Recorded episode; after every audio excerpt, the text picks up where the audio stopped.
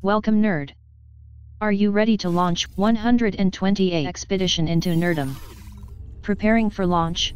Queuing bitchin' rockabilly track. Priming engines. Now lowering the lamb into the T-Rex pit. Unencrypting files for comics, TV, movies, wrestling. Launching ANS in 3, 2, 1. Hey, this is Christian. Hey, this is Damon. And this is the Amazing Nerd Show. So, Christian, did you see this story with uh, Stephen King talking about Friday the 13th? Yeah, uh, he wants to write a book for it?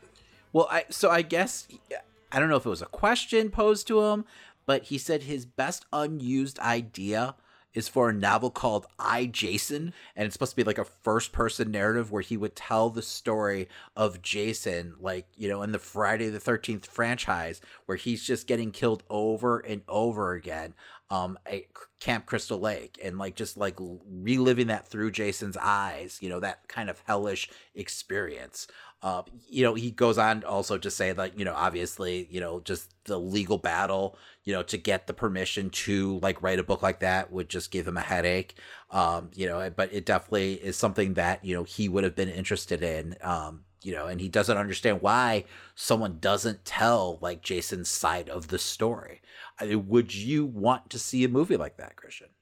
I am very curious of what that would look like. I think that's a cool concept in general. Mm-hmm. I just wonder if like if there's a director and writer out there other than Stephen King that could you know handle making him not super sympathetic, but yet you're still like in for the ride. You know? Yeah, you know I think that would be kind of I don't know. I mean, Jason is kind of a sympathetic character in a weird way, and maybe I'm just a psycho.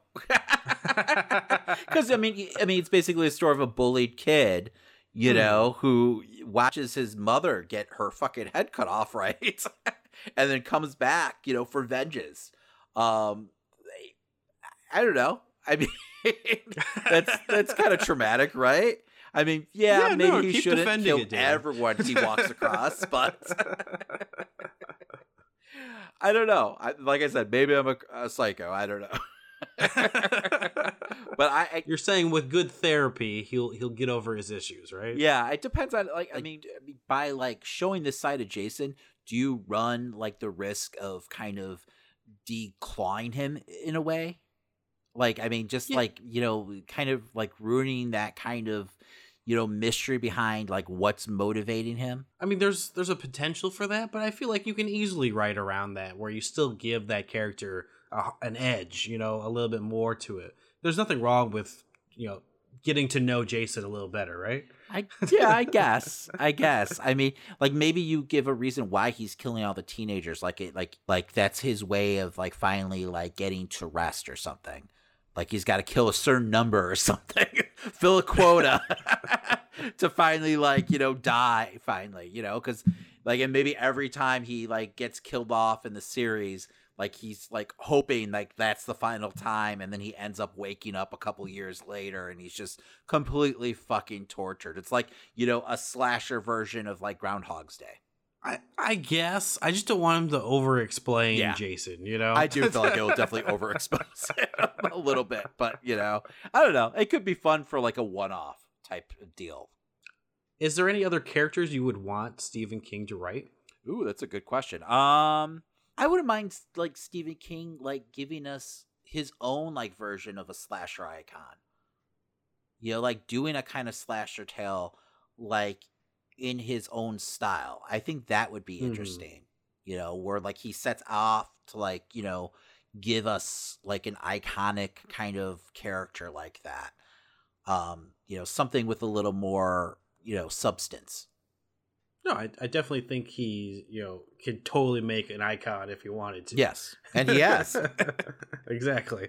Um, if if he had to pick one from the already like many great icons out there. I definitely think um, Freddy is totally tailor made for a Stephen King novel. Well, I mean, didn't he kind of do that already with Pennywise?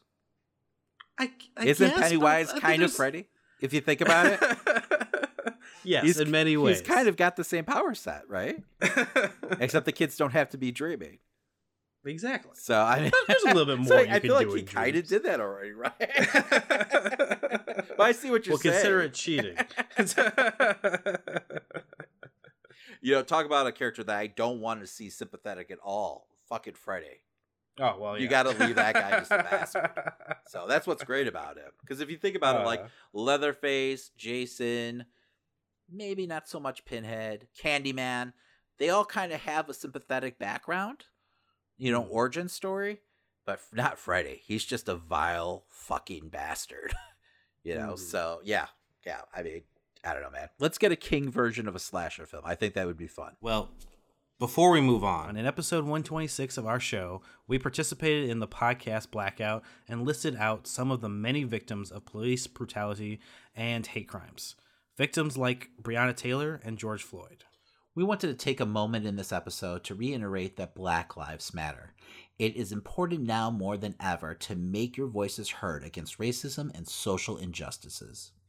If you're looking for more ways to help, listed in episode 126 are many different resources in our show notes. We would also like to remind you to make sure to subscribe to us on Apple Podcasts or your favorite podcast platform. And while you're at it, give us a five star review if you like the show. And remember, if you DM us a screenshot of that review, we'll go ahead and send you some nerd swag and read it on the podcast. And Christian, we actually got two really nice reviews this week. That's right. Black Sales 77 wrote a podcast with creativity that keeps rolling through these uncertain and crazy times. These guys always make me laugh, and I get so much great nerd news from them. I've been turned on to so many movies and shows because of their reviews. And I am a big wrestling fan, so I love hearing their thoughts on the wrestling world. Great show. Keep it up, guys. And then we got another review from Darth Dad 78 all the way from Great Britain um, saying, Fun show and great hosts. One of my favorite podcasts to listen to, even though I'm not much of a horror fan, the show is still a great listen. From all things comics, wrestling, and all different movies, keep up the great work. Thanks a lot, guys. Uh, we really do appreciate that. Um, and we will definitely be sending you guys some nerd swag. I got Black Cell's uh, address information already. Um, Darth Dad, make sure you go ahead and send me your address. We'll we'll send you some nerd swag, even overseas. Let's get into the news. Every week we collect the biggest headlines and rumors in nerdom. We're not mild-mannered reporters. We're mere podcasters with opinions. All right, starting up the rumor mill, Marvel casting deaf Native American hero for Disney Plus series. Yeah, so they're looking to cast a deaf and Native American, First Nation, Indigenous, Latinx actor for a mysterious role on a Disney Plus series. And, you know, right away, everyone's mind jumped to Echo. Yeah, she was created by David Mack in the uh, Daredevil series. Uh, you know, uh, she's a great underutilized character. Uh, she was part of that first like new Avengers roster. Um, she actually wore the Ronin suit first too before Hawkeye took it over. So I feel like it only makes sense to kind of have her in the Hawkeye show. Um, you know, I could also see her showing up in like Moon Knight or something like that. She had a nice arc with Moon Knight um, at one point. So, you know, one of those two shows makes sense though, since, you know, I don't feel like they're in the same level of production as, you know, WandaVision or Winter Soldier or Loki. And hey, why not both? yeah. You know, Hey, why not? You know? have like ties. So, but yeah, no, she's a great character. Like I said, I would love to see her like represented on, you know, film. All right, up next, DC announces its biggest ever online event. It will feature Wonder Woman 1984, The Batman, The Suicide Squad, and more. So DC has pulled out of Comic Con this year, and they're going to be running their own virtual event at DCFandom.com August 22nd, starting at 10 p.m. No, Mark, starting at 10 a.m. Um, and you know they're going to go ahead and like like literally every one of their shows, movies, games are going to be represented here. Um, and they're pulling out all the stops. They're going to be showing off things from like the Batman, Zack Snyder's, you know, Justice League cut, uh, the Suicide Squad, Wonder Woman 1984, um, which we haven't talked about, actually got pushed back to October 2nd. So we totally jinxed that last episode. um, and then we've we've got confirmation that Dwayne Johnson's going to be there, um, promoting uh, Black Adam. So it's going to be a pretty big deal. And then, of course, all the Berlanti, you know, um, WB shows are also going to be represented. So, I mean, it's pretty huge. Um, one name that did pop up on the list or jump out on the list to me was Watchmen was also listed, which we heard that they weren't going to be doing a second season. Uh, maybe that's changed even though I know uh, Lindelof said he wasn't interested or he didn't have, you know, any kind of concrete idea for the second season. It seemed like he was kind of walking away from the project. So um, maybe they figured something out and who knows. Uh, but yeah, I thought that was interesting. Yeah, I, I definitely didn't expect that. but I mean, I, I would love to see a second season if that. I if just don't possible. know. Yeah, like where they would go necessarily story wise. Um, hmm. Should be interesting. But yeah, no, I, I mean, th- this is exciting. I mean, I, I don't know. I mean, it sucks for, you know, Comic Con fans, though. I mean, it's awesome that it's free. I just, I, I fear that it's just going to be like, hey, all these, uh, all these titles that we just mentioned, uh, it's just going to be all on HBO Max now. You know, that's I feel like that's just the plan. No, people that's the big all over that. I wouldn't put it past like Warner Brothers, but I, I could, you know, it's probably just going to be a bunch of teaser trailers, everything like that, and you know, Warner Brothers really like controlling the message, if you will. Do you think this is where we get the first like the Batman trailer? That would be pretty cool. Did, did they have enough? Have they? They've been filming. That, they correct? were filming it, and then they had to, you know, mm. put a halt to like the whole production. But I think they're actually back um filming now. No, I, I think that would be a perfect time to do it. At least a teaser. I feel like they could do like a, an extended yeah, teaser. No, if they got all those money shots of like the Batmobile and everything like that, I'm sure they could do a mm. little hmm. teaser. So it doesn't take much to, you know, satisfy fans nowadays. So um, just give us something. Yeah, and I'm sure maybe we'll get like a full, you know, Snyder cut, you know, trailer. Um, but we did end up getting a teaser this week out of nowhere. Out in the dark, among the stars. Mm-hmm. The god is dead. All right, Christian, what did you think?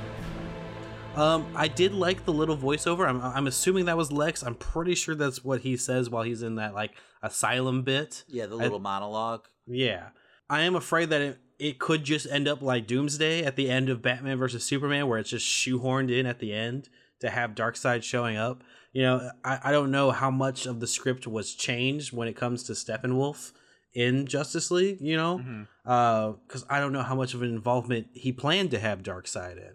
And even so, I feel like we're not ready for a Darkseid level event in the DC universe. I, no. I don't know.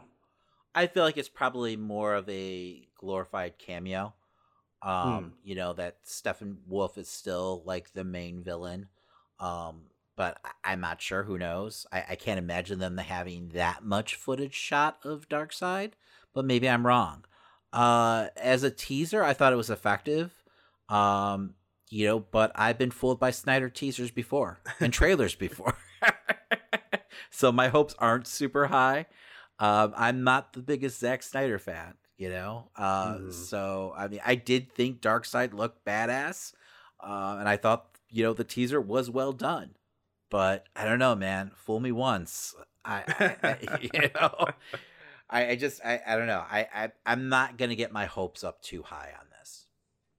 Uh, I'm considering before this comes out rewatching it uh, and also um, watching the director's cut of Batman versus Superman just to like get his full vision, try to see what it was like. You know what would be fun to do a watch along of Justice League.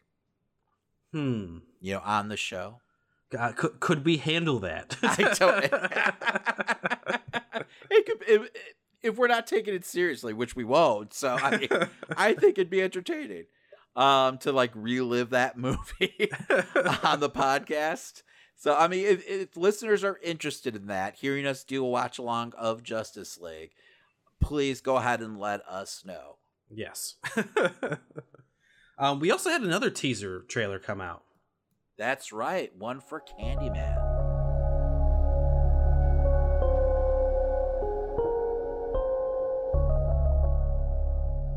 So Nia DaCosta, she actually released this on Twitter first. Um, she wrote, "The people they were, the symbols we turned them into, the monsters we are told they must have been." Um, this was a really like creative, interesting way to do a teaser trailer. And I almost wish they would have led with this first before they did like the full blown trailer that we got. Mm-hmm. Um, I think she was kind of inspired with, you know, current events and everything. Um, but just beautifully done. I mean, they had um like puppetry. I guess was it was done by Manual Cinema, and the whole thing is done through puppetry, um, and with a beautiful score um from Lichens. So I, I was really just like taken aback by this. It was not what I was expecting at all. Um, but yeah, it was really moving and just, I mean, super current and everything like that. But it kind of gets down to like the essence of like who Candyman is as a character. Um, and his origin story at the same time being so timely. And it's like one of the reasons why I'm so excited for this film and see what like DaCosta and like, you know, Jordan Peele, you know, has, you know, in store for us. You know, so I, I'm ex- I'm really, really happy that this movie's still, you know, slated for September 25th this year. Yeah, I, I definitely hope it, you know, is up on the big screen, not just VOD. Um, I definitely that's the way I want to experience it. Yeah. Um, I you did bring up a good point. I I do think this would have been interesting to see this first before seeing you know the um like pretty much scare scene trailer that we got. Yeah, you know, and the, my my problem with that trailer once again was I felt like it showed us way too much. Mm-hmm. Where this didn't show us anything. This just kind of gave a commentary of like you know what it's like to be African American in this society, you know, and how that like all ties into Candyman's origin. Mm-hmm. Um, you know, but it was really just well done. Yes, very simple yet very effective. All right, well, before we talk about some movies, it's time for a Christian's Corner. All right, this week I'm going to be talking all about the EA Play live events. Uh, you know, IGN Summer of Gaming has continued on, and you know they're continuing to put out more and more press conferences. There was a couple things that came out this week. Um, and last week or so since the last episode, um, not, nothing too noteworthy. A lot of VR games, and they had the Pokemon event. I'm not a Pokemon player, so it's not going to be something I care too much about. But yeah, Pokemon Snap is getting a sequel. If that's something that you needed to hear and that makes your day better, there you go. um, uh, one of the one of the big stories that came out outside of the EA Play Live event, before I get into that, uh, was that Cyberpunk again is getting pushed back uh, from its September release date now to November. I believe November 19th is now the date. Uh, they did give good reasons. Uh, you know, they want to test out the game, make sure it works properly. They they want to give you a good product, and that's I guess at the end of the day, that's what's important. But I was punching my desk over and over again after I saw the news. You know, it's two more months of waiting. two more months. I love that people online um, started to point out that they didn't say 2020 so that's that's also was a big like red flag. But no, it, of course it'll come out November 2020, uh, 19th. So it's we're, we're still waiting. Uh, I'll definitely be playing it as soon as I can. Uh, so let's get into the EA Play uh, live event.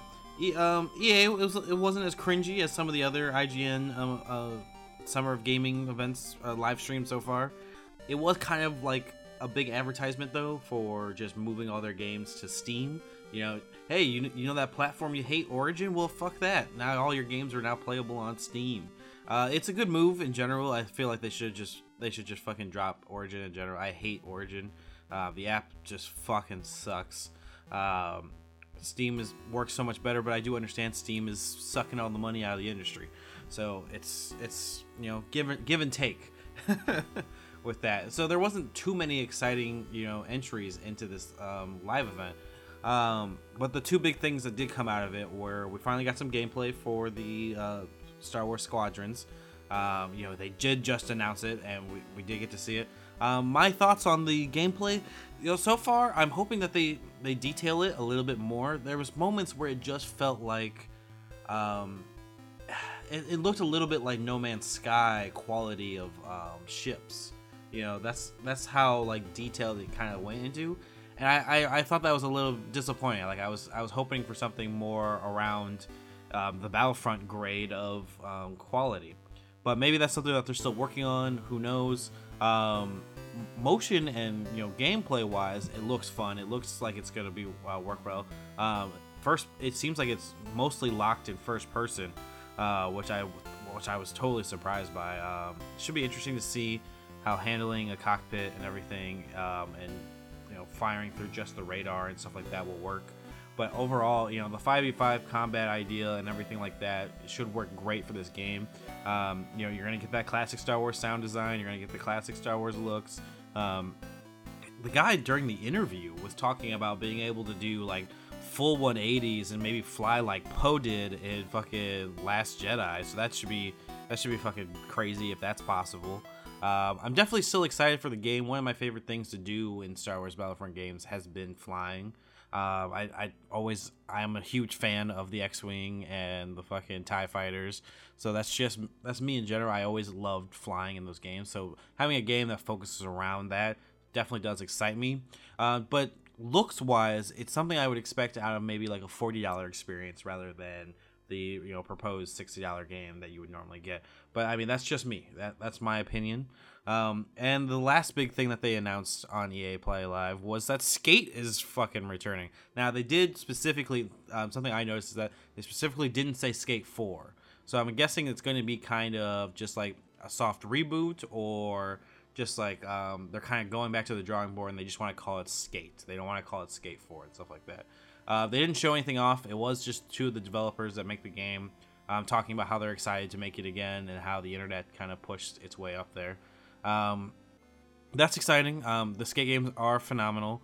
I definitely say uh, if you haven't played, uh, if you've only played Tony Hawk uh, Pro Skater, check out Skate. It's a there, there might be a little bit more um, you know tricks and stuff you have to learn to play it, but it definitely handles very well, and I, it's very exciting to see you know a next gen version of um, Skate in general coming out. Um, you know, whoever knows how however long it'll take, we'll we'll find out. But you know, it's it's cool to see that they actually did take consideration to this. It gives people that are looking for like Half Life Three some hope. You know, uh, the internet's a crazy place. You know, we got the Snyder Cut now, and now we have Skate. Who fucking guessed? Um, but overall, I mean, as an event as a whole, I, I thought it was a little lackluster. Um, you know, you would expect a little bit more. I mean, you got your classic EA Sports um, look. Uh, they did give us some looks into the future of um, next gen uh, console games and everything like that. And of course, it does look beautiful. I mean, it's what you expect. You know, it's kind of the same reel we get each each year, each couple years when they're like, "This is what's going to be next. This is our next." You know engine that we're working on and making things look good. You know they showed off little things of like um, how Need for Speed cars will look or how like the next Dragon Age might look. You know it was it was very like um, just quick pace uh, shots of just like people or cars and uh, like environment small little things of environment. Um, you know it's it's nothing I don't expect to see um, coming in the future uh, so that wasn't enough to just excite me, and and just finding out the games are going to be on Steam again wasn't enough to you know get me hyped up for gaming in general. Um, you know, I I'm excited for Star Wars Squadrons. I I'm definitely going to play it. Um, but beyond that, that's all the event really had for it. One thing that did bother me was the fucking code thing that they were trying to do. Like it seems so stupid that the code, the secret code that you're supposed to uncover for the event was EA Play Live. Like they couldn't have just made a random code and made it a little bit more tricky. Like they kept advertising, like they kept advertising it constantly in your face. Like make sure that you're checking for the gold letters, and of course they're always right there. And of course it's spelled out EA Play Live. It, like anyone could have figured that out by the fourth letter, guaranteed. So it, it was a it was a dumb little ploy, but that's that's just me nitpicking an event. Um, I'm excited for next week. Uh, we will finally get some new gameplay for Cyberpunk 2077. Um, so definitely tune in for my uh, Christian's Corner for next week. I'm gonna be gushing all over it because I've I've loved everything they've shown so far, and I'm definitely still super excited for this game, even though I gotta wait two more fucking months. All right, Christian, we both watched a couple movies this week, huh? Yeah, we got into a little bit more horror. Uh, first up, Blood Machines. I've never seen so many wrecks. Maybe they had souls too. What are you talking about? Pull yourself together, Lago. My patience is wearing thin. A man my age holds certain beliefs. An artificial intelligence escapes her spaceship to turn into a female ghost and challenges two space hunters to a galactic chase. Directed by Seth Ickerman and written by Seth Ickerman and Paul Lafarge. All right, Damon. Uh, so lately, Facebook has actually been targeting the right ads. I mean, you know, shoes that I want, some stuff there. And then I saw a little ad for Shutter, and they had this like crazy, like psychedelic looking synthwave movie. You know that they were like just pumping at me. And I was like, I'm for this. I want to check this out. And then I checked it out. and it was the most weird fucking experience I've ever seen. Like, you know, after looking up some research and you know figuring out what it was about uh, outside of watching it, um, it made a little bit more sense because like my first reaction to it was, man, uh, they could have cut this down into a 10 minute like video that's like a music video and it probably would have had the same amount of content as this 50 minute experience I just watched. Um, and you know, finding out that this was supposed to be a sequel to a music video uh, makes makes a whole lot more sense now. Huh? Uh, a sequel to a music video? Yes, a sequel to a music video, and that's I a watched film. the music video a- a- as a film. Yes, This is a film, right? Yes, it's a film. Okay. Just double checking. I might consider it more of like a short. Okay. know? it's it's more in the vein of that. Well, it is Um, 50 minutes, I guess. Exactly. Um, I watched that music video just recently, and I don't understand the um the concept of it being a sequel. But you know, that's Is that's it a just me. spiritual a spiritual th- uh, sequel? I guess just because you see a lot of similar items. Let, let, let me get into it. So it's Okay. I, I won't I won't. It's not there's I can't really get into the story because there's not much of a story there. But um visually, this movie is fucking awesome. I mean, they really went out the park with such low budget effects. They somehow mixed it in a way that looked fucking phenomenal. There are times here and there where you know you can kind of see like or tell that like this was a guy standing in front of a green screen at certain moments but the way Mhm. that they blended special effects and sometimes great practical effects i was really you know super into that. You know it really fit the synthwave music that they were playing throughout the entire film. So that all worked very well. Like if you if you just put this as like a visualizer to the music it all made sense and worked very well. But then we get Christian, I'm an old man. Can you explain to me what the hell synthwave is? Is it just new wave? What what what, is synthwave? Synthwave is um heavy synth, of course. Okay. Usually a little bit darker. Um, very much like. Have you ever heard of Outrun? Uh no. No. Uh, that's okay. That's that cuts one avenue out. Uh, it's very. It's it's like a love for the '80s, love for dark, like um cyberpunk type of future kind of look. Is it like Carpenter like John Carpenter's like you know scores mixed with like uh harder edge maybe? Yes, exactly. Okay, there you I- go. I think See? that's a very good way of explaining. I got you, man. Um, so yeah, uh, visually stunning, but then so the two problems I really have with this uh, as a film in general, it comes down to you know how they communicate with one another and pacing. You know, everything is super slowed down, and the way that they communicate with each other, like they'll have like one person will say something to another character, and then there'll be a ten minute pause. Not ten minute, but it feels like ten minutes. Is what, is what Okay. I'm trying to portray and then they respond back after like staring at one another for like ever you just it's just like oh it, it- i guess this was their way of conveying the emotion behind the scene but it Huh. didn't work. Uh, uh, there's there's all these just moments where like the old man stares at the girl and like they're just staring at each other and staring and staring then one smiles and it's like okay that's we we kind of get what they're going for like oh he's a kind-hearted man and she can see that he's a kind-hearted man and that's that's about it.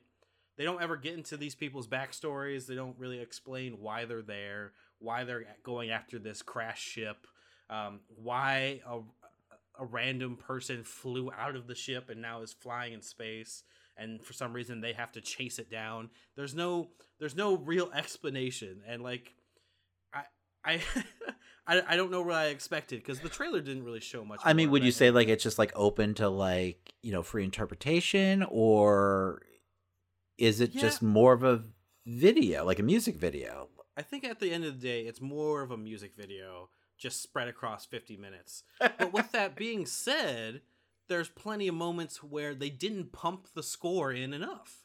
You know, if this is just a, you know, music video experience, then why am I not like being totally just brutalized by, you know, uh, Carpenter Brut's music throughout this entire thing? You know, like I would have been fine with, you know, just seeing this crazy visualization version of the of the story where they could have a lot of the things that happened, they could have just been like, "Oh, we're in the ship. The girl escapes that ship. We're gonna chase her down," and that's how that could have. It could have just been cut, cut, cut.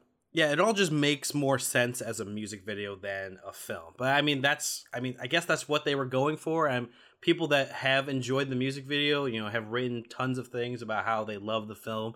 It's not it's it's an experience for sure and if you love visual effects if you're super into you know um synthwave as well. You'll, you'll definitely get something out of this but beyond that there's not much story there. Um it doesn't have me clamoring for any more story. I don't care about any of these characters. Um you know there's there's it's there's a little bit of a hollowness to it all uh, because it's mostly just focused on the music and you know the crazy effects. Uh so like that that's what you get from it but at the same time you know check it out i want to hear your thoughts I think I'm gonna pass, Christian. I did see a little bit of the trailer. It did look cool, so I Mhm. was I was actually interested in watching this, but I just didn't get around to it uh, this week. So I am a little disappointed to hear that you didn't dig it. Um, but I still I might watch it. Uh, it's uh, it's currently on Shudder right now. yes it's currently on Shudder they for some reason put it as a three part series uh, but it's clearly one movie that they just put some fades in Yeah, every once in a while Everything I read about it, it they're you know acting like it's a movie. Uh, Yeah, exactly. So, all right, yeah, no, I mean, well, that's unfortunate. I, I'll definitely check it out. I mean, I do like movies that are just like you know, you know, visually stimulating. you know anyone who's like listened to this show long enough has heard my reviews for some of the most visually stimulating movies that have shitty stories and i've given them way higher grades than most normal people would because that's that's what i'm into Mhm. um, but this just you know dropped the ball all towards story so there's nothing really was there it was it going for like a really strong like retro like nostalgic vibe too? Like, I mean, that's what I got from what the clips I saw. Um, yeah, here and there, you know, I, I think they they had a vision for what they were going for. Um, you know, everything definitely is based in that kind of you know '80s synth type of look. Okay. Um, for everything, but I, I think what what they were trying to accomplish doesn't like doesn't stick to any singular theme or look at any time. You know, like I didn't get why the ship looked very like uh Chinese dragon when it has like two hicks inside of it. You know, it, it didn't like little things just Because didn't it feel looked cool, Christian. Isn't that enough? I guess so. I guess so. All right, man. Well, so if you had to give it a grade, what would you give it, Christian? I think my final grade on this is going to be a C minus. You know, I, I do dig the music. I do dig the visuals. Just there wasn't enough for me to get. There was not enough reason for this to be a 50 minute experience. All right. Well, maybe instead of you know watching this movie, I'll just go check out some synthwave. All right. I definitely suggest Carpenter Brut. He's actually pretty good. So, All right. Or maybe I'll just go listen to John Carpenter. He actually tours. Did you know that? no, I did not know yeah, that he John. tours. He tours with like a full band and everything, just performing his scores. That's worth checking out. Yeah, right. I mean, the, I guess he plays the films in the background too. So I mean, I think that sounds like an awesome experience. Exactly. All right, man. Well, let's let's go ahead and move on. yeah, man. There was a movie that you saw. That's right. I saw Becky. What was the point of all of this? For a key? It's worth much more than that. Hey, you're clearly a special girl! I don't want to have to hurt you. But I do want to hurt you real bad.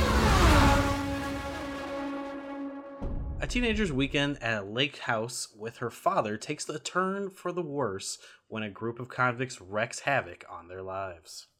So this was directed by Jonathan Milott and Cary Murnion, uh, and it was also written by Nick Morris and Ruckus Skye. Stars Lulu Wilson, Kevin James, and Joel McHale. So, like, one of my favorite horror subgenres are home invasion films. From Last House to the Left to The Strangers, I find the concept of someone randomly violating the sanctity of your home and family absolutely terrifying. Um, one of the main reasons is it's a real life horror. Like, you know, it could happen, and it does happen all the time.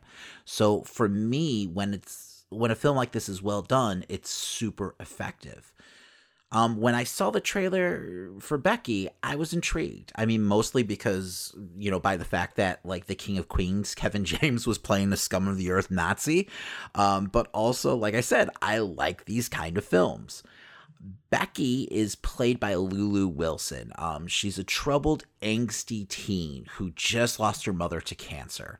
Um, her father's played by Joel McHale. Um, he's struggling to connect with his daughter, especially since he's now in this like serious relationship and is trying to move on and rebuild the family. Becky's having no part of this though. Um, he decides to take Becky to their family vacation home, but doesn't tell her that his girlfriend and her young son is also joining them. Becky's not happy to say the least. Um, but then we all of a sudden have everything come to a halt, and our little family drama is interrupted by Paul Blart and his merry band of Nazis searching for a mysterious key. Um, and uh, this key, we never really find out what the fuck this key's about, and it's fine. It's all right. It's, it's kind of got that little like pulp fiction thing with the whole briefcase like going for it, but whatever. Um, to uh, start off, Lulu Wilson is a young, talented actress. Um, we've talked about before on the show, actually. Um, she was in the sequel to Ouija and Annabelle Creation. In both of those movies, she steals the show, and here it's really no different.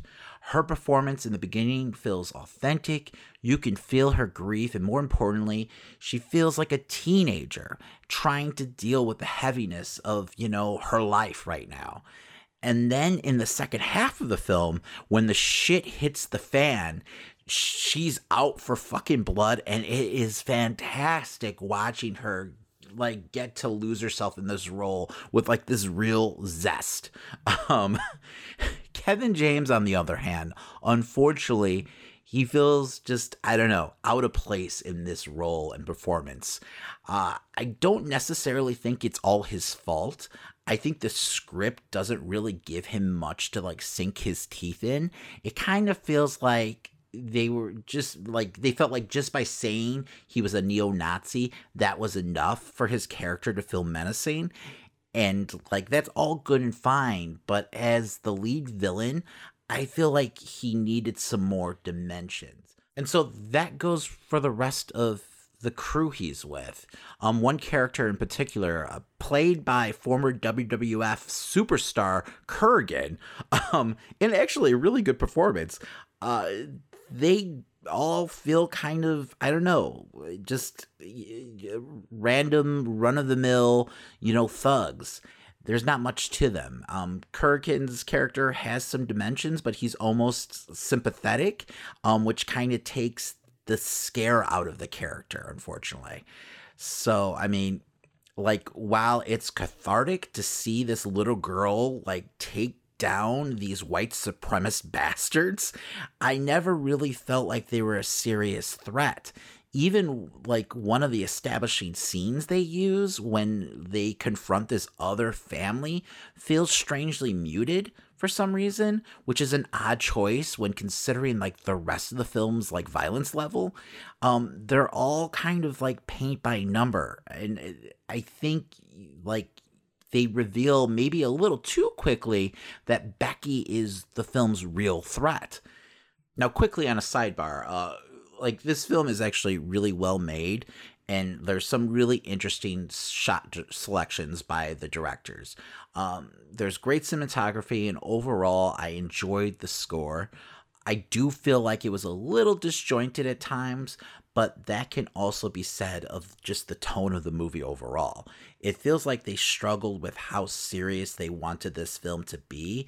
At the beginning, it feels like an art house, like teen drama, um, and then it becomes like a Friday the 13th movie with a like even like a subtle nod in the music.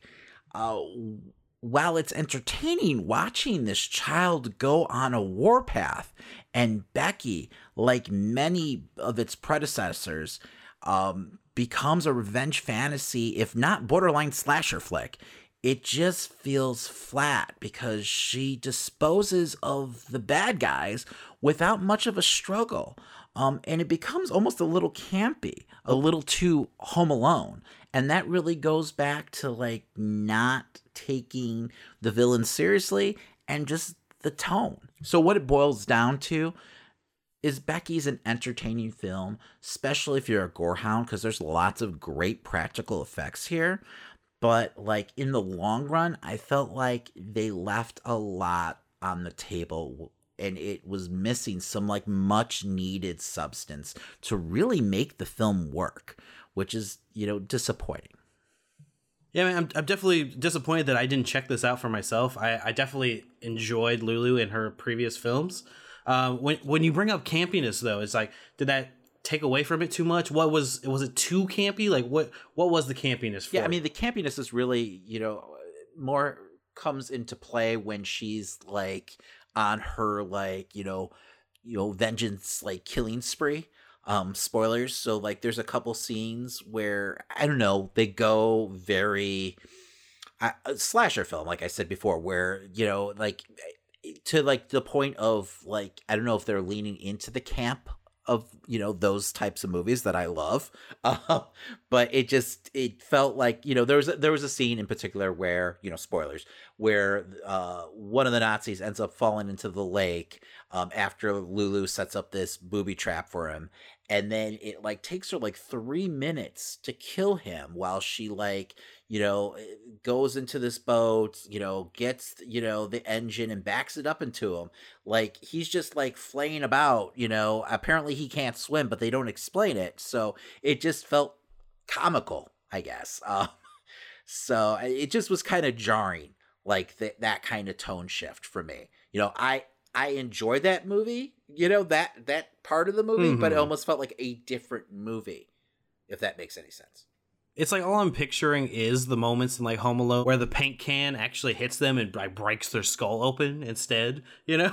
well, yeah, in this movie you actually get to see the real life exactly. carnage of what, you know, of what she's doing. Um, but I don't know, some of it's kind of like, I don't know, it feels tongue in cheek, which I wouldn't expected from like the first half of this film. Hmm. I feel like it's something I would dig. I definitely want to check out. But what what would you give this uh, a grade if you could? So yeah, I, I'm gonna give it a solid C. I do love these home invasion type films. I love a great slasher flick, especially with good like practical effects. Um, so all the right ingredients were there, but you know, at the end, I don't know, man. I, it, it wasn't enough. Um, I didn't feel like there was enough enough substance. Um, like I said, so and I, you know, I and, Kevin James, it just kind of felt like stunt casting at the end, just because they didn't give him enough to do.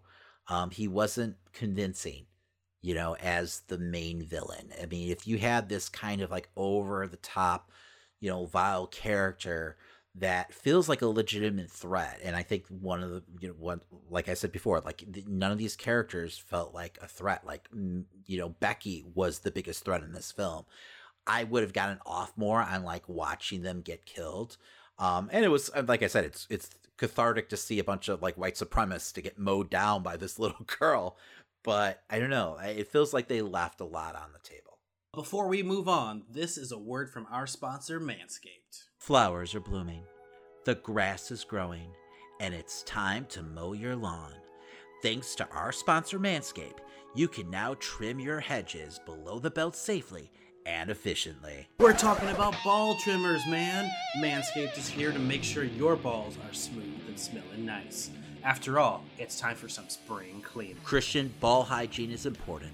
No one wants to feel like their testicles training on Dagobah all day long. That's why I was super excited when my wife got me Manscaped's Perfect Package 3.0 last anniversary. My little Yodas have never been happier. Manscaped is the only men's brand dedicated to below the waist grooming.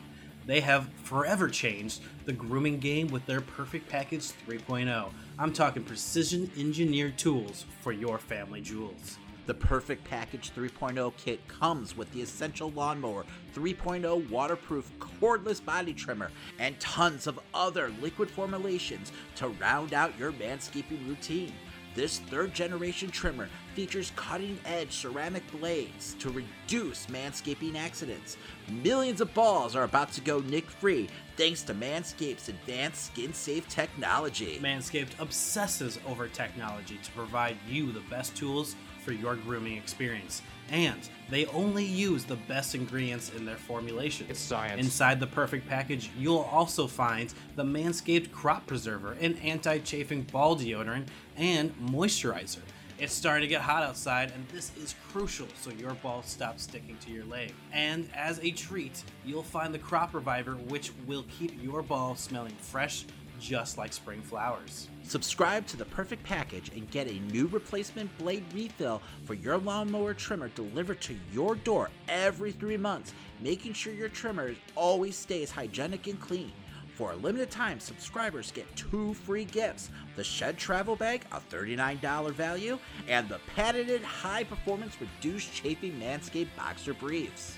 This is the perfect package for your perfect package. Get 20% off plus free shipping when you go to manscaped.com slash nerdshow.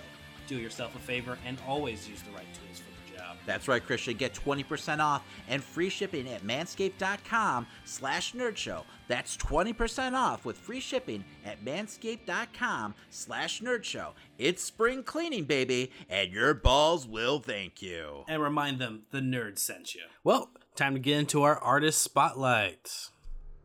Christian, when I think summer, I think summer blockbusters. And when I think summer blockbusters, I think Steven Spielberg. This month, we're getting in the summertime mood by talking all our favorite Spielberg summer blockbusters. Tune in every week as we discuss our favorite classics throughout the years.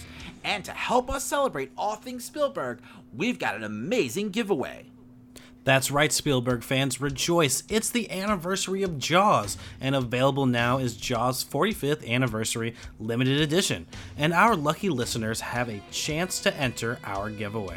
Legendary filmmaker Steven Spielberg's cinematic masterpiece comes to 4K Ultra HD for the very first time. Includes over three hours of bonus content from his first ever summer blockbuster film, the winner of three Academy Awards, including Best Original Score. This classic is getting a limited edition combo pack with lenticular packaging, includes a 4K Ultra HD, Blu ray, and digital code of the film.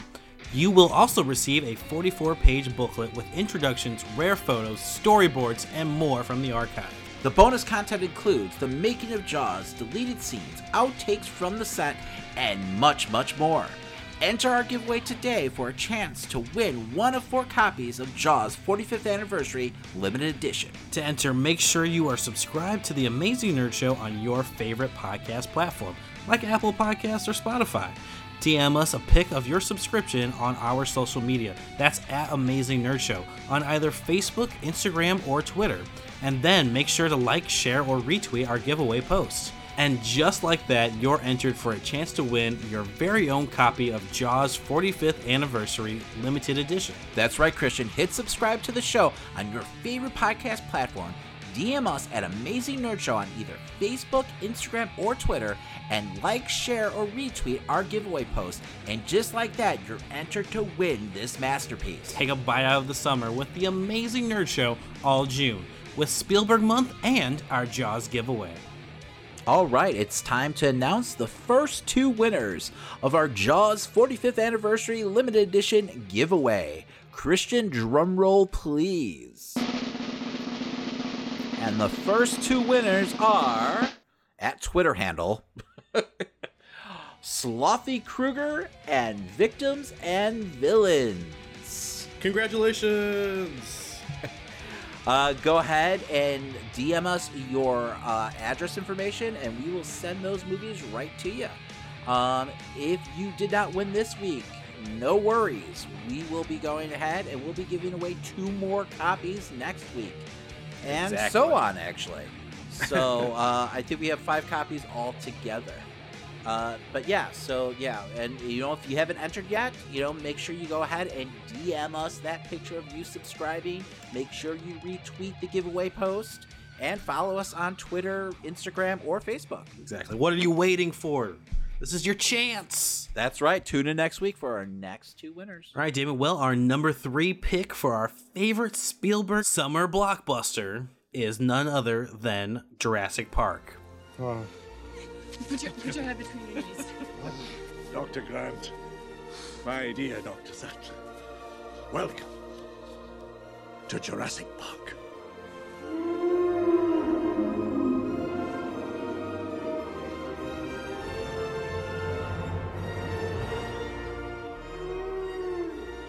Jurassic Park is bona fide movie magic.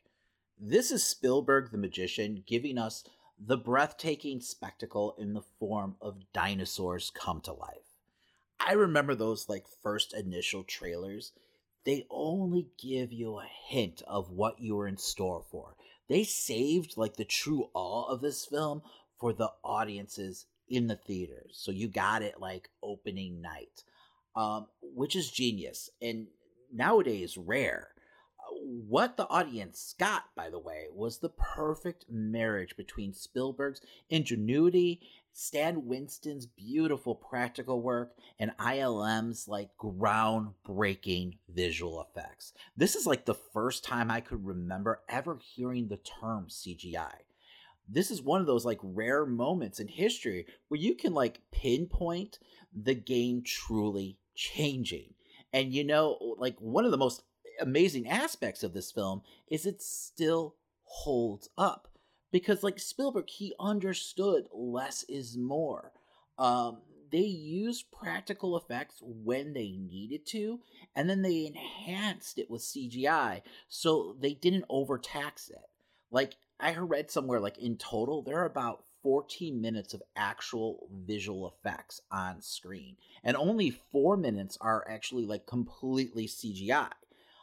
But that's like was just enough to like usher in this new age into like Hollywood. You know, good or bad, CGI was here to stay. Uh with that being said, this movie is not just eye candy it's got like Spielberg's storytelling and his nuances, uh, his magic dust, if you will, like sprinkled all over it. I mean, yes, it's definitely not a character piece, but Spielberg takes us on a wild ride, and there's just some fantastic action sequences and just a really strong ensemble cast. Like every actor brought their A game but like none like more so than Jeff fucking Goldblum. He's playing this like rock star mathematician, I guess, um, who almost steals the show in a film like filled with these groundbreaking effects, like first of their kind, and giant fucking dinosaurs running around. And it's like Goldblum that like the audience is like totally like drawn to and hanging on his every word and like speaking of like almost stealing the show too, like the Velociraptors. How terrifying are the raptors in this movie? We're treated to almost like a mini horror film. Like halfway through this film, you know, Spielberg just building this like super unforgettable, intense scene. Um, that's actually like one of the first things I think about whenever someone brings this film up. Um, but you know, to boil it all down and sum it all up, this film actually might be higher on my list of Spielberg blockbusters if it had more of that like nostalgic thing going for it. You know, for me, like I saw this film when I was in high school. So I know like our last two picks, like I was much younger when I watched them, so it definitely they have the benefit of that like nostalgic fuel, you know, behind it. So, but yeah, I love this film. Yeah, I have to agree. Um, I mean, for me, there's definitely a ton of nostalgia with this. Uh, you know, I, I grew up. I was literally born the year after this movie came out, so this was kind of like my first like experience to even get to see dinosaurs. Like I remember my first time, you know, going to uh, see Sue because I live in Illinois and everything like that. So the, I consider that the same you know feeling as the first time I got to see uh, Jurassic Park, which you know is getting to see these dinosaurs full color and live and motion and everything like that. You know, this really was a masterpiece of effects for its time, um, and I really like. I I'll probably always remember this uh, growing up and loving it as a kid. You know, it did terrify the hell out of me because they're you know the Raptors are fucking scary as shit Yes. for like Yes, a five year old. and I thought that was a really good blend of you know childhood wonder meets horror as well. You know, I just thought this was a really well done story. Um, and you know, it's disappointing that the sequels don't live up to the same charm as the first one. No, they don't. But um, and they're still popping them out for some reason. But You're right. but nothing can really touch this film. You know, I, this is something I could watch at any given weekend and still enjoy. This was a m- masterful summer blockbuster. All right, Damon. Next up, we're talking wrestling. Made famous by Kurt Angle earlier on, and now Triple H's pedigree. Whoa, nice switch. Up we go! Wait a minute! Wait a minute! Rock bottom! All right, Christian. So this past weekend, we got to witness perhaps the greatest match of all time take place during WWE's Backlash. Let's get into it. That's right, Damon. Up first, we had Apollo Crews versus Andrade with Angel Garza and Zelina Vega for the United States Championship. Uh, I like that they're pushing Apollo Crews finally. Um, I thought this was a solid match. Didn't get enough time. I'm terrified for Apollo and Andrade now that Heyman's not in charge of Raw. We'll see. We'll see what happens, but I don't want to be all doom and gloom here. this was a solid match, and Apollo Absolutely. made out made it out of Raw with the title still. So, you know, it, his his push hasn't ended yet. Uh, well, I didn't get a chance to watch the pre-show. I just started the pay-per-view right off, so Okay, it is what it is, Christian. Yep. Been there, done that. All right. Well, starting off the show, we had Bayley and Sasha Banks going up against Alexa Bliss and Nikki Cross and the Iconics for the Women's Tag Team Championship. This is still one of my favorite belt designs, by the way, of the current um, belts. It is a good looking title. Um, Mm. Unfortunately, I, I didn't really enjoy this match. I don't know how you felt about it. I felt it was a little clunky. Um, I I wish it wasn't a three way. You know, I think I would have much rather just seen like the Iconics go against like Banks and Bayley. Um, I'm kind of over Nikki and you know Alexa being a thing. I was actually kind of like halfway through this match, hoping that Alexa would turn on Nikki, and I do feel like that might be coming sooner than later. But I don't know. Overall, I just kind of felt like it was a mess. It, it- there there were some parts where it just didn't feel like they were jiving, and it just felt like they had some chemistry issues. Mhm. Um, which is weird because both all these teams have been together for a while, but it's always hard to pull off these kind of matches. I mean, I did appreciate that it was, you know, an actual triple threat and not just two people in the ring. Yes, But I was excited about that though. But you're Mhm. right, where like you could have like one opponent like tag in another. Like I hate that, you know. Um, It's, I hate that rule. where you so tag much. in the other team, which is just weird. Mhm. Yeah. No, so I did enjoy that aspect, but yeah, no, overall, I just didn't feel like it worked really well. I think there was plenty of spots that I enjoyed, and I, you know, there's there's definitely some issues with a lot of these teams at this point, but you know, I I, I liked you know what Alexa was um, doing in the match. I liked how she was kind of kind of came off as like she could possibly win. You know, there was this like I thought that ending was pretty well done, but beyond that, you know, there were spots, but everything the transitions to each spot just felt very Yes. rocky. Yes, I agree. All right, uh, up next we had Sheamus versus Jeff Hardy. I thought this was a good match. I hate the fucking angle going on right now between these two guys. I don't even understand Sheamus's motivation anymore. It doesn't make Mhm. any sense to me.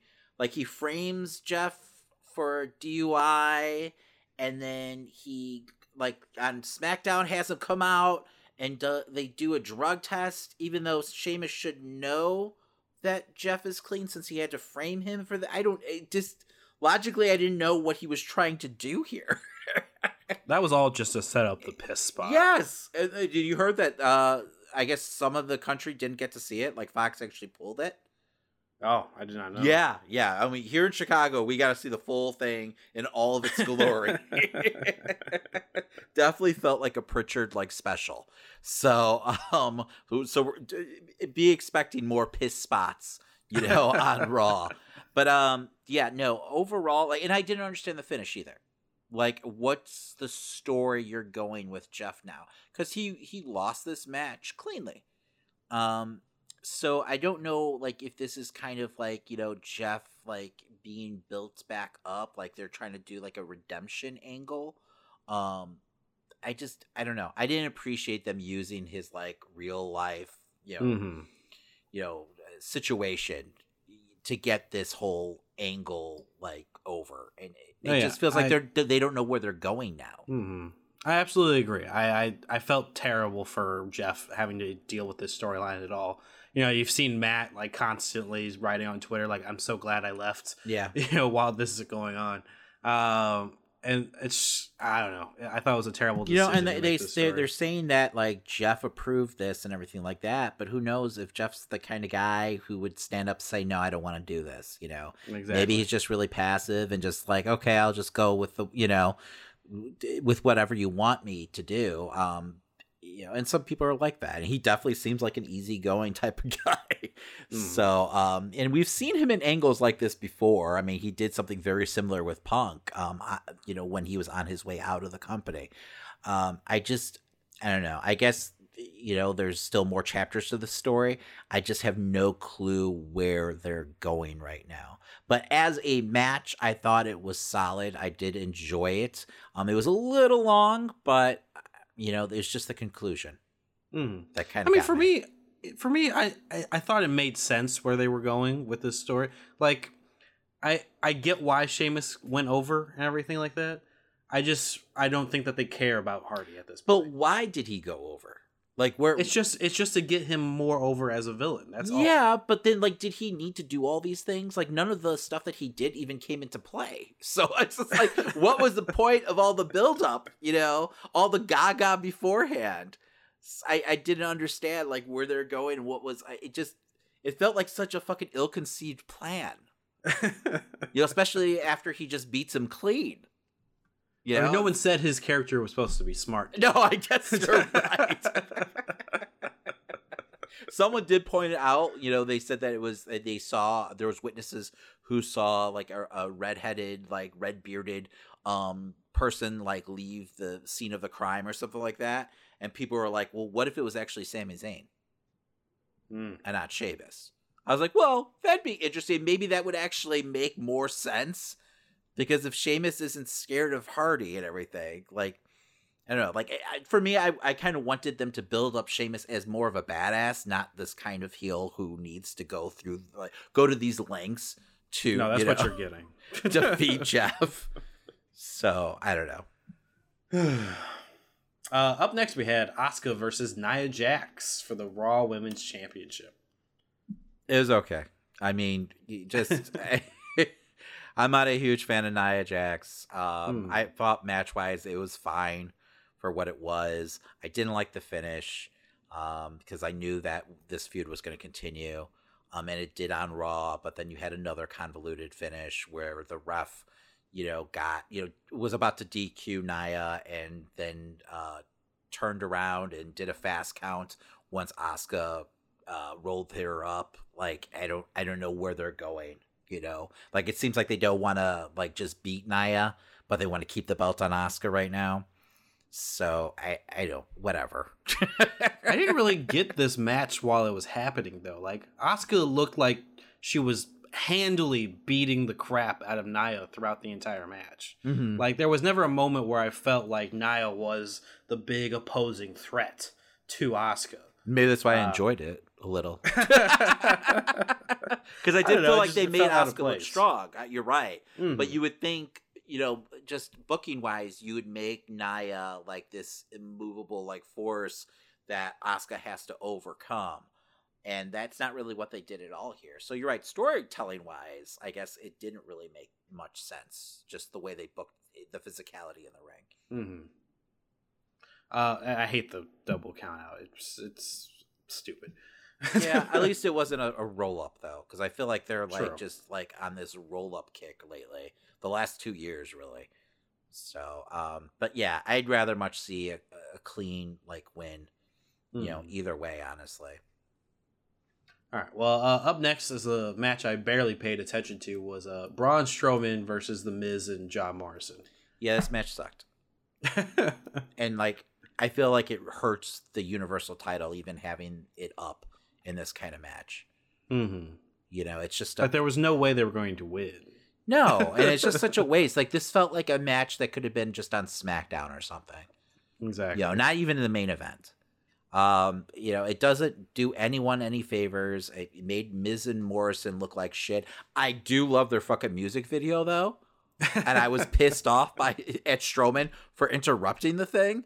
I was like, I want to see this whole fucking video. So hopefully at SmackDown we get the whole video because I was like, this is awesome. You know, I enjoy Miz and Morrison together, um, but I don't need them in the main event like title picture here. So I, that doesn't make any sense. I'd much rather have it be like you know, you know, Miz and Morrison's corner. Uh, Miz's ring work is just the shits though. Like it's like just gone down. I don't know if it's just now his gimmick or something, but he just looks awful out there. No, he's trying to get back to original Miz. I don't get it. Like he's regressing because there was a time where it seemed like he really picked up his game and everything. And maybe it mm-hmm. just had to do with like who he was in the ring with. But man, it's just uh, miserable. Like if he's gonna wrestle like this, this kind of weird like cream puff style, like I'd much rather him like just become a manager or something like that. You know, put him Mhm. in fucking Morrison's corner. So, um, you know, I'd like to see Morrison get a, a singles run. I mean, I still would like to see Morrison not be in WWE. I thought he was way better off outside. Oh, I agree. I agree. I'm sure they paid him a king's ransom though, because he had options. He had plenty of options. Uh, up next, we had Drew McIntyre versus Bobby Lashley with MVP for the WWE Championship. I really enjoyed this match. Um, I'm not really into like you know the super heavyweight style, you know, of wrestling, but I felt like that's not Mhm. what we got out of this. You know, it wasn't just two big guys, you know, out there, you know, throwing punches. I mean, you actually got some wrestling out of this. You know, we got to see some mat wrestling, everything like that. I thought they clicked really well in the ring. Um, you know, and they made it entertaining and told a good story. Uh, you know, it was hard hitting. You know, and it's it, it, I love the fact that Drew is taking you know this run seriously and you know um I think he's bringing bobby lashley up or we're finally getting to see bobby at his full potential you know in this storyline i love mvp in his corner um you know i wasn't a huge fan of the finish. I understand it though. Um and i'm hoping that that just means that we get this like you know program to continue and everything like that. Mhm. I, I don't expect obviously Drew to lose the title to Bobby, um, but I think it's elevating Bobby to that main event level, um, and hopefully not just in the audience's eyes, but like in McMahon's eyes, where I could see him eventually getting a run with the title because I, I feel like it would work, and you know why not? You know I I I, I wouldn't mind to see him go to SmackDown you know, and get a run with the Universal title since he's not going to get the belt off Drew anytime soon, it seems like. They definitely need more people in the championship picture over on SmackDown for sure. Yeah. because all I'm thinking is the Fiend's going to take it off Braun any day now. Yeah, that's definitely Oh. happening. And it feels like they're just treading water until that happens. Mhm. I, I think Bray comes back this week, so. Yeah, I, I, I, for the most part, I thought it was a good match. It's just you know, um, keeping the Lana angle going just kind of soured it for me. I don't know why she needs to still be involved. Why Yeah. they, why they care about this so much. I guess, I guess, you know, watching it every week, um, for the most part, I kind of expected it, so it, I wasn't too surprised by it. Mhm. Um, but yeah, I mean, I- think if it's just a way to kind of stretch out the you know the the feud, I'm okay with it. Um, so I'm also terrified that Rusev didn't actually get fired, and the end game here is like Rusev coming to her aid or something. Because I really want to see that guy go somewhere else. Exactly. But I'm like, where are they going with this Lana thing? Like, it can't. You know, she's not going to end up with Drew, and she's the obvious. It feels like she's the obvious villain here. So I don't know. I don't understand where they're headed with this. You know, why why not just let her go with Rusev? The the only like saving grace from that was be I would hope Rusev would get the title by the end of that story arc. Oh, if that happened, Uh huh. you would you would hope, but I doubt it. He'd get another like you know month angle, and then you know he Mhm. would disappear again, probably. Whatever happened to Liv Morgan, by the way? She's still there. Yeah, she's still there. She's still around, but Yeah. like she was like kept saying, "Oh, I'm getting this great push. No. We're gonna go places." She's gone. No, no, she, she, she knows. She, she had to know. that was probably Heyman, though. You have to remember Heyman's gone, now, Mhm. so you know he could, o- and he could only really do so much with Vince McMahon. You know, really pulling the Mhm. strings. So I wasn't necessarily surprised by that. Uh, up next was the Street Profits and Viking Raiders uh, segment. Uh, All right, Christian, you talk about this first. um, you know, I, I've I've not been behind this at all. Like I've watched clips of what's been going on in the show and everything, but I just didn't get it. It wasn't entertaining for me. Um, and then we got to this match where they kept having flashbacks and weird like weird just inc- incidents with each other before we get before we even get to this whole fucking ninja thing whatever the fuck that's about. Uh, we we get all these crazy flashbacks. I just it just did nothing. Not, none of this is funny to me. None of this like works. They they don't I, I thought like them working together was probably a good idea at some point but there's why can't we just get a fucking match and move on So okay, yeah, this didn't work for me on any level, and I actually enjoyed like some of the vignettes that they did on Raw. I think just on a nostalgic level because I enjoyed, you know, like I don't know, it felt very like 80s and 90s to me, like WWE. Um, WWF, if you will, um, just like how they used to like get their talents over with like these kind of vignettes and everything. Um, there was just a, a kind of a charm with it, but like this, this was not that. You know, like after all that like build up for like God, it felt like two months. Um, the payoff has to be like in the ring, and this just missed the mark. This this was awful, just awful. Um, so it was just everything that McMahon thinks it's funny. Um, like just puked all over this pay per view. Like it, you know, it felt like just an extended like version of like a you know Thanksgiving SmackDown. Um, it, I, it had no business being on this pay per view. I mean, it was a good setup for you know Randy and Edge, you know, a good letdown, if you will. Um, so, but yeah, no, I, I have no idea. I have no idea what they were thinking here. And I- I then I mean- mean, Tozawa, like, what the fuck is that? i don't i don't know man It is 2020, and like with everything going on right now, you would think that WWE would like pump the brakes on the fucking like you know just the the stereotypical fucking you know wrestling racism bullshit that they always like end up pulling. But no, they doubled down. Like Mhm. they were like, oh yeah, oh he's Japanese, so he has to be a ninja. And he's got to have a whole crew of ninjas, and one of them has to be a, gi- a giant, I guess. Like what? I, I don't understand what the fuck was going on, and I don't feel like Tozawa was really part of any of those original No. vignettes. So it's just Not at all. completely out of nowhere. I, I don't know. He's not even part of a tag team. Like if it was like another tag team, it would have Uh-huh. made sense. but yeah, no. I was just like, come on, WWE, man, stop doing No, yeah. If they were setting up some type of like 4v4 thing with Akira Tozawa as the other team's leader, I guess that would make sense, but it doesn't it doesn't seem like they're going that way at all. Do they have to be ninjas? I mean, are you No. serious? what year is it?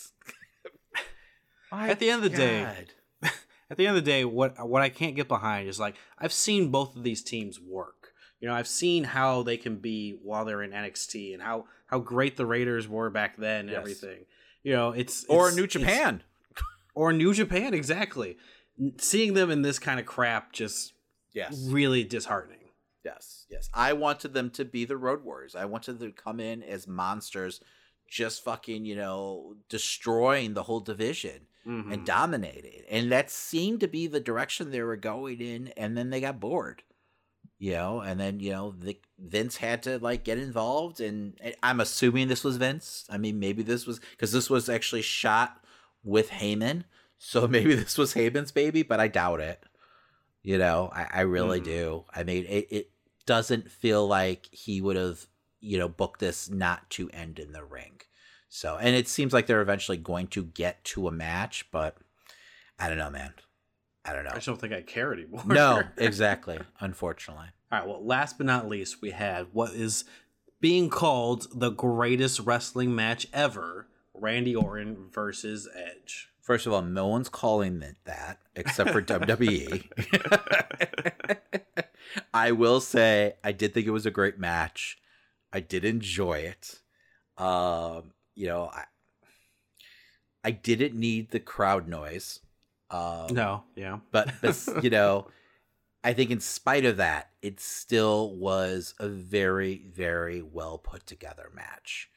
So obviously, you know, they had the benefit of being able to edit, you know, and reshoot shit. And that's actually how Edge ended up getting hurt, I guess, was on a couple like reshoots, um, which is unfortunate. Um, it looks like he's going to be out for eight months.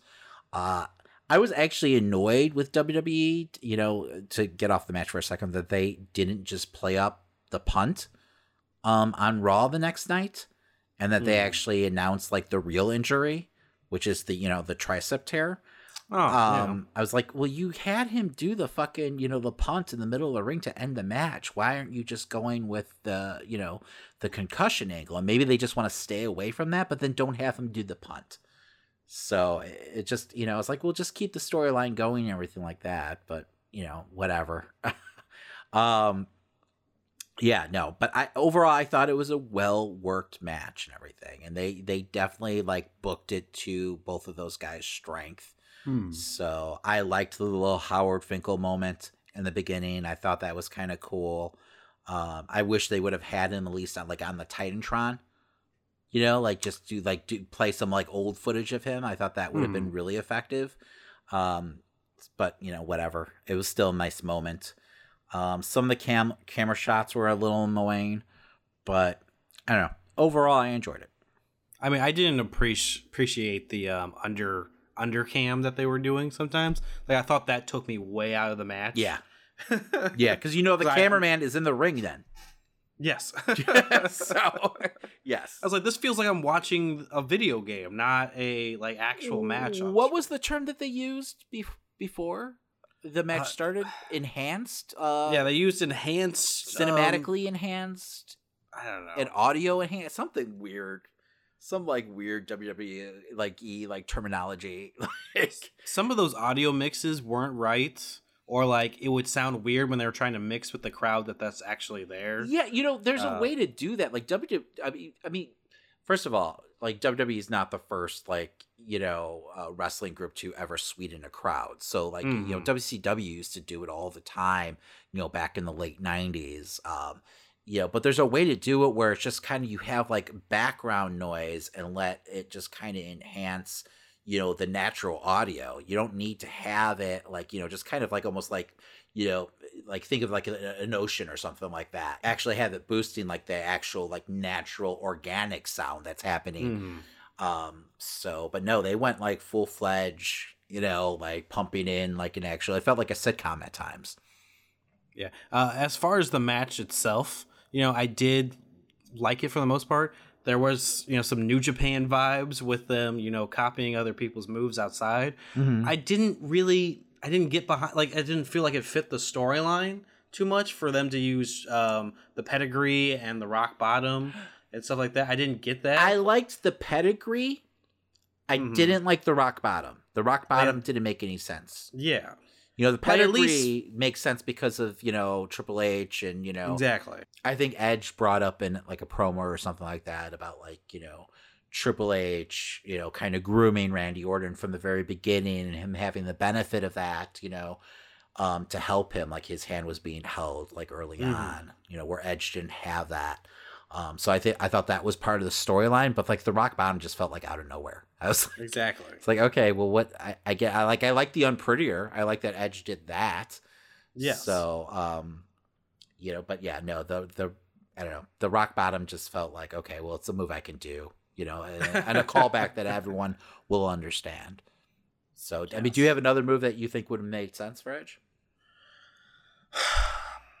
that would have gone with who he is. I don't know. I'm trying to think of someone else that's like been very prominent other than Christian. I mean, could he Uh, have done like one of Beth Phoenix's moves? Would people even get it? Like, I don't. What's her? Oh, her, oh, he could have done a glam slam. That's what I was about to say. Yeah, he could have done the glam slam. I think that would have been nice. That'd been like a little receipt for the, the Mhm. angle, you know, that they shot, you know, with Especially because yeah, Orton and Beth uh, had an angle. Yeah, and it's Um, it's an impactful move too. It's not like just some Mhm. like you know, you know, little move. So it's a it's a decent finisher. uh, I am happy that the punt is like fully back. yes. Uh, so okay, this match aside, hmm it was fine. Whatever. Uh, what did you think about the angle that they shot on Raw? Oh, with Ric Flair and Christian. uh, Christian. Um, you know, I I liked it for the most part. I'm not a big Christian fan, so you know, getting to see him get punted is you know just enjoyable for me. I don't know how you don't like Christian. It's so weird to me. I don't know. I just never have. Is it just because you had to listen to like people sing his theme song to you all the time? No, no. I think that's what it really has to do. Uh huh. I think that's the root of it, Christian. He's fantastic. Uh, but no, I, I, I don't know. I just, I understand they were in a bind because you know I'm sure they Mhm. weren't planning on Edge, you know, being you know injured. I mean, I'm assuming he was gonna take a couple weeks off after that finish at least. But I don't know. I mean, you know, the Flair part I didn't get. Like, are you gonna team Flair back with Randy here? Like, and I, guess they've got that bond from you know Evolution, and Mhm. but it just felt kind of out of nowhere. Um, I don't know if we're going to get Christian in the ring. You know, if they've cleared him. Uh, you know, the way they cut it, it feels like they didn't because he, you know, it feels like they obviously kind of cut away right at the kick. So, um, you know, it was such a quick edit that I felt like, Mhm. okay, well, he didn't really make any kind of contact. So, um, because he he was he's not cleared for any kind of physicality whatsoever. At least he wasn't. So, you know, we'll see. Um, but yeah, I, I was happy for Christian at least to get some spotlight. You know, but yeah, it just it it, it I also like it was like the whole show, like it was the focus of the whole show. So I did enjoy, you know, Raw overall. I like the fact that everyone there had something to do. There weren't just matches happening for matches' sake. Um, Mhm. But yeah, it, I don't know. It felt like they kind of like harped on it too long when I think everyone knew that there could be no satisfying conclusion. But yeah, it's just like, what do you do now? Like, if if you can't do Edge, you can't do Christian. You know, who is Randy Orton? Facing I wouldn't mind seeing him go up against like Aleister Black. You know, someone, Yeah. some like a character like that, um, and you know, really put him over. Um, you know, he's kind of slowly been like in the background as of late, so you know, maybe put some shine on him and you know, get him involved with the main eventer, and you know, hopefully, you know, get a, a nice push out of it. It just depends if Vince and Pritchard are higher on him. Yeah, that's true. Who knows? Because you know, Aleister Black was you know one of Heyman's favorites, so that might end up hurting him. I hope not, though, because he's talented. So